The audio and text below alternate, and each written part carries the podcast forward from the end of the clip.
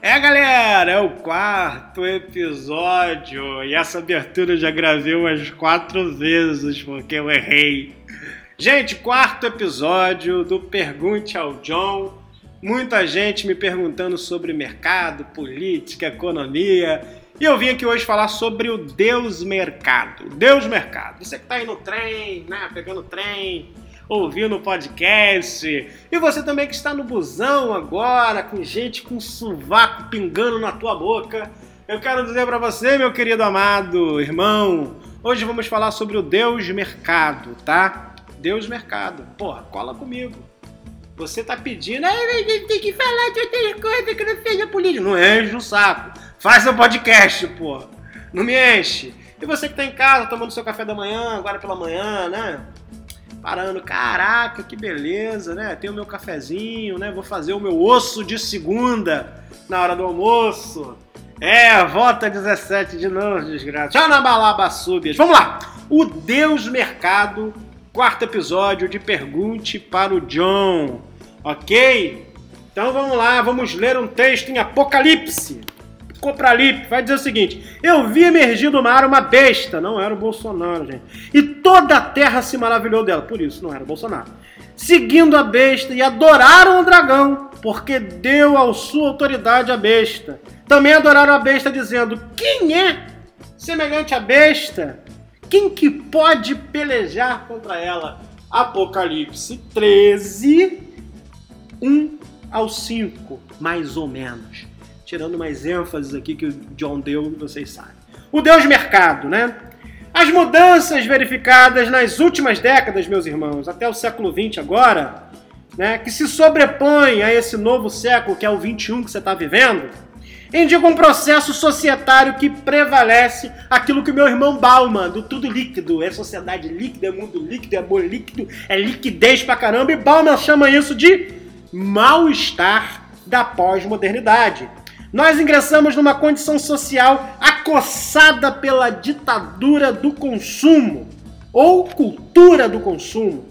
De fato, para quem quer admissão nesse novo mundo, século 21, há um severo teste de pureza a se passar. Isso é, tem de mostrar-se capaz de ser seduzido pela infinita possibilidade e constante renovação promovida pelo mercado consumidor. Reduzindo a condição de consumidor, o ser humano vive às voltas do sonho da pureza apresentada nas vitrines da Apple. Ah, garoto, você tá na fila para comprar o iPhone 18 já, né? Mesmo para quem vive entulhado com essas parafernálias tecnológicas e os símbolos do desejo mimético, como vai dizer o meu irmão francês René Girard, que você deve ler, hein? É, leia, leia, leia. Que excita o nosso apetite consumista e a descartabilidade, né? Que é uma constante ameaça ao planeta, né? Porque a gente compra o iPhone 11, já tem o 12, eu compro o 12, já tenho o 13, eu compro o notebook tal, já tenho outro, e a gente vai entulhando lixo na Terra. Ok? Isso é uma grande ameaça, meus irmãos, uma grande ameaça ao planeta, né? O não comparecimento ao palco em que todos têm o mesmo papel a cumprir, isso é, de consumir gerar lucro, não significa apenas estar fora de moda, no caso, ou obsoleto, né? Velho, conhecido também como velho.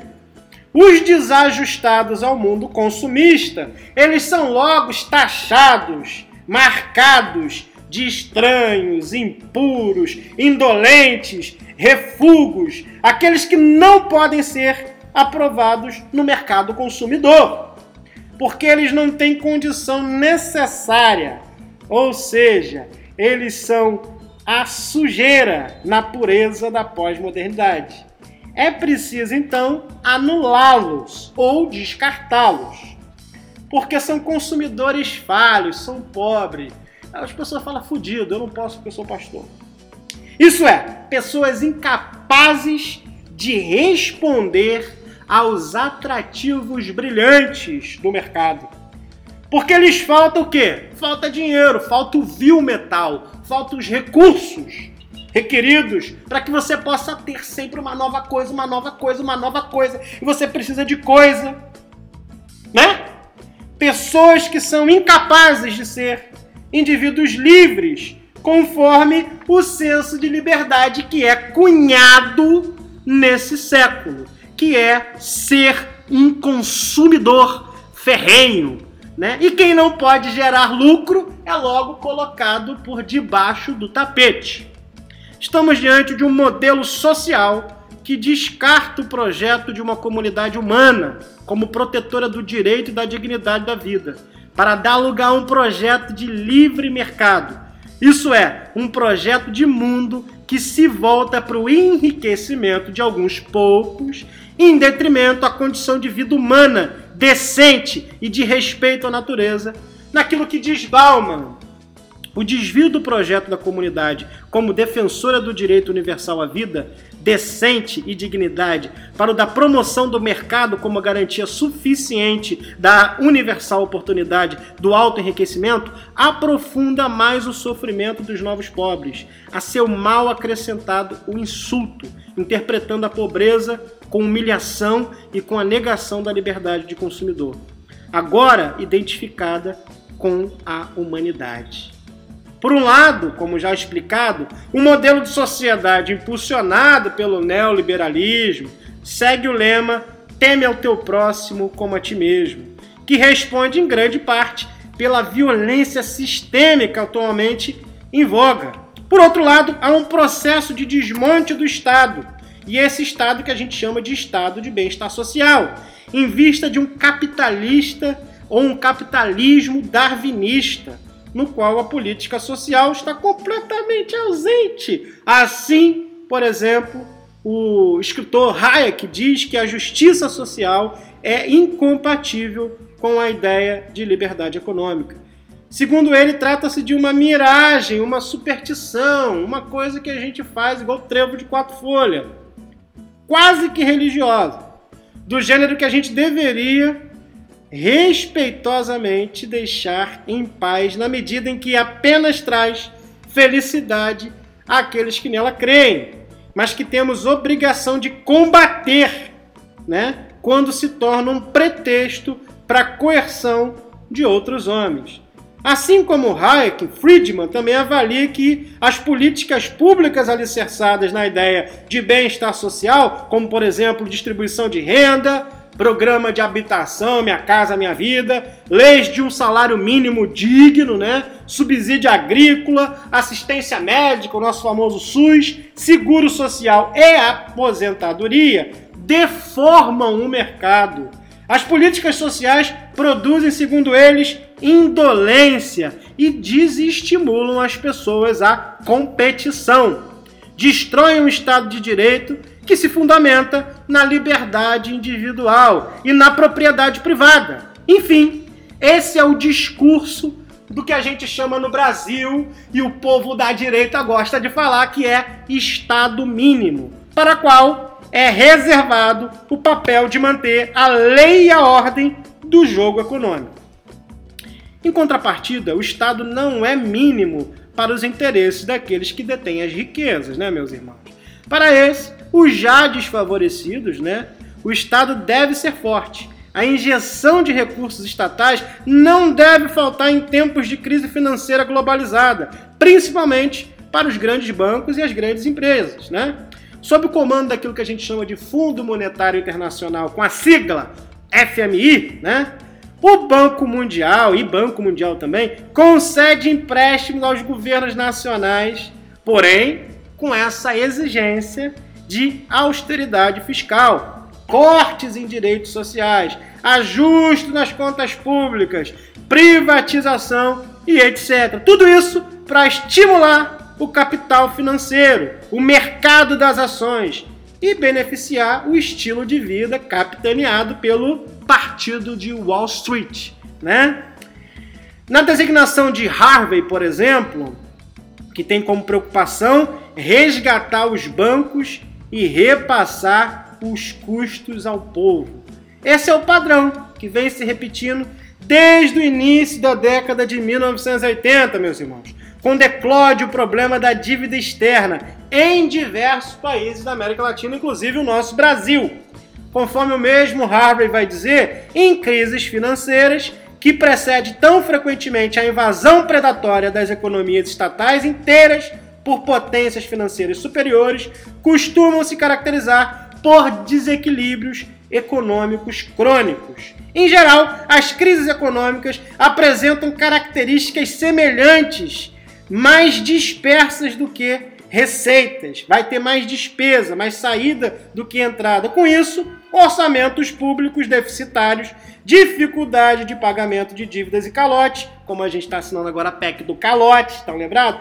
Rapidamente gera a desvalorização da moeda local. Né? E dessa forma, com essa depreciação dos ativos internos, daquilo que entra de forma interna, a inflação cresce pra caralho. E o aumento do desemprego, e esse que a gente chama de arroxo salarial, né? que é a diminuição dos investimentos internos em benefício do trabalhador.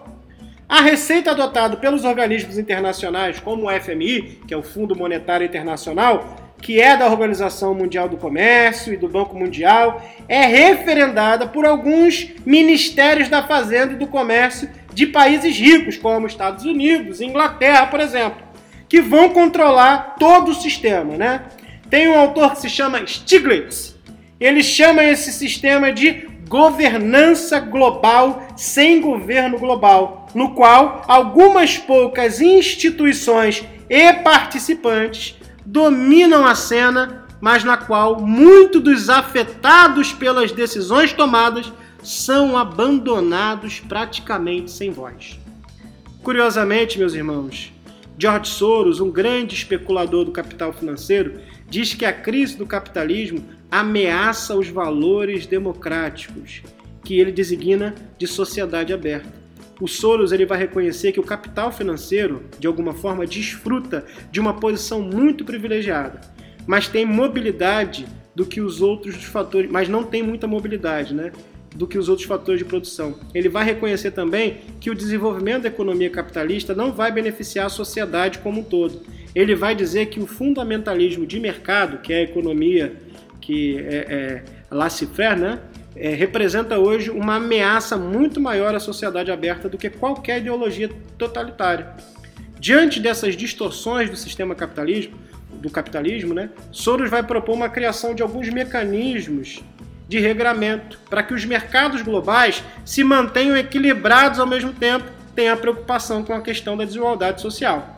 Aparentemente, meus irmãos, isso pode soar de alguma forma muito estranho. Uma crítica ao capitalismo tão veemente como essa expressa por Soros, que justamente se encontra no topo do mercado financeiro especulativo, ou seja, um especulador capitalista fazendo crítica ao capitalismo. Isso é estranho, né? É interessante notar como o meu sangue, né, o Jung Moon que a crítica fundamental de Soros não se dá no nível propriamente teórico ou científico, da teoria econômica, mas sim no nível da crença que sustenta a ideologia neoliberal dominante hoje. Ao mesmo tempo, a exigência de regulamentação do mercado financeiro e a preocupação com as causas sociais vindas de Soro, conforme interpreta o escritor Jeffrey Frieden, representa a preocupação de que o capitalismo global não pode ser mantido se grandes contingentes humanos estiverem excluídos das tendências da vida política e pública. Ou seja, sem o pobre, o capitalismo tende a ser extinguido. Ou seja, a inquietação subjacente não é uma preocupação com quem está excluído, mas é a instabilidade dos mercados financeiros.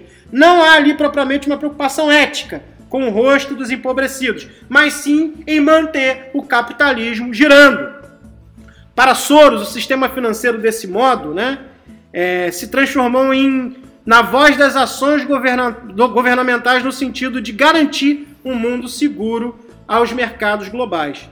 Antes de um problema, meus irmãos, ético, né, a miséria ela vai surgir como um problema pragmático que afeta a segurança do mercado financeiro. Com efeito, a pobreza dos países pobres significa risco para a segurança global, porque a pobreza e estados fracassados têm ou teriam relação com terrorismo e violência. Ou seja, o povo com insegurança alimentar invade a, Zona Sul, toma a casa dos ricos e vai tende a ficar por isso mesmo, porque eles são maioria. Né? A retórica econômica sobre desigualdade social e destruição do meio ambiente não é movida por uma questão de justiça e de conhecimento da dignidade humana e de respeito à vida. Quando o capitalismo selvagem se pensa a si mesmo, o faz em termos de capitalismo simples, não se auto-interpreta em termos de capitalismo selvagem, mas em termos cínicos. Os esfarrapados do mundo, como são lembrados e são percebidos, como meros receptores de concessões e esmolas, que vulgo nós, né? O itinerário de destruição e opressão mantém-se inalterado, pois em nome do mercado prescinde-se da dimensão humana e da vida como condição ética. Por isso, o Fórum Mundial de Economia, que ocorre anualmente na cidade de Davos, onde o Bolsonaro não foi convidado, nos Alpes suíços, onde a cúpula do capitalismo mundial se encontra, é duramente criticado. Do ponto de vista neoliberal, há o entendimento de que quando as pessoas, atuando dentro das regras do jogo, jogo de quê? Do mercado, né? Buscam seu próprio bem-estar, costumam beneficiar a coletividade. Então eles têm um problema em beneficiar o pobre e a coletividade. Há também a crença, meus irmãos, de que não há estímulo mais positivo para a economia do que a atividade incessante dos empresários industriais que seguem o impulso de suas próprias urgências psicológicas e emocionais. Questões como da exclusão da população e da destruição do meio ambiente são consideradas consequência das distorções que o mercado sofre quando há, por exemplo, políticas intervencionistas. Do mesmo modo, os direitos humanos, dos seres humanos, enquanto seres naturais, corporais, são vistos também como distorções. Se há fome, pobreza, poluição, o progresso técnico então é mitificado no sentido de que a tecnologia poderia encontrar uma saída, hoje ainda não visível, para aquele que consiga prolongar a sua sobrevivência. Ora, o simples direito de uma pessoa ter o que comer e vestir né, e desenvolver as suas potencialidades torna-se uma tarefa extremamente difícil na medida em que a sociedade de livre mercado impõe a sua lei, que é uma lei da concorrência e da maximização dos lucros. Se há crises econômicas, a receita neoliberal é básica, né? É a mesma em todas as situações. O mercado oferece cálculos, números, tabelas, equações, corte em gastos sociais, retiradas de direitos trabalhistas, mas em sua cientificidade artificial, a matemática e a eficiência econômica não expressam o rosto humano. Quando esse aparece, entram também as imaginações que sustentam que o barco do primeiro mundo já está cheio e que, portanto, outros devem ficar de fora. Paradoxalmente, se não está previsto em lei, pode mostrar-se legal explorar o outro, destruir a natureza e promover a exclusão de populações sempre. E quando não houver leis específicas que proíbam, façam isso. Sob o imperativo da mão invisível, permite-se muitos, muitos sacrifícios. Né? Em outras palavras, como identifica Mussung, há uma, um ressurgimento do darwinismo social isso com provas e roupagens científicas. E o que Galbath vai falar, ele chama de cultura do contentamento, onde as riquezas pessoais, né, a vista como justamente merecida, né, estão ao lado dessa última decorrência, a realidade da pobreza, a ser considerada uma espécie de castigo justo, porque os pobres são ineficientes e incompetentes. Ou seja, a questão da meritocracia, né? É a volta da ideia de que se os indivíduos se veem forçados a enfrentar a fome, se esforçarão ao máximo para sobreviver ao mercado. Na visão neoliberal, as políticas públicas de assistência social criam indolência, má vontade e por isso devem ser evitadas. A não intervenção governamental força os marginalizados do mercado a procurar por conta própria, mediante ao esforço, merecimento e inserção na sociedade. É o chamado empreendedorismo, né? Eles vão para poder vender Rinodê. Né? Eles acham que são donos do mundo, são patrões de si mesmo porque vendem Rinodê. Assim se cria o Deus mercado, cada vez mais entranhado, né? dentro das políticas sociais, tirando direitos do pobre, impondo pesos difíceis, colocando uma competitividade impossível do pobre concorrer, porque ele parte de, de lugares diferentes do rico E aí colocando o pobre marginalizado, subalternizado, porque ele não pode adquirir os bens. E aí faz com que gere um processo, um, uma ressacada que faz o pobre insurgir, ocorrendo violência, ocorrendo roubo, assalto, fome, a porcaria toda, porque o pobre é jogado na sarjeta, na, no campo do não consumo. E quem é não consumo não pertence. É isso que gera o deus mercado, a besta que emerge do mar e que ganha o poder do dragão. Meus irmãos, é isso. Ficamos por aqui. Mais um podcast, esse é um pouquinho maior, né? O Deus Mercado. Cola com a gente, quarto podcast. É nós. Beijo.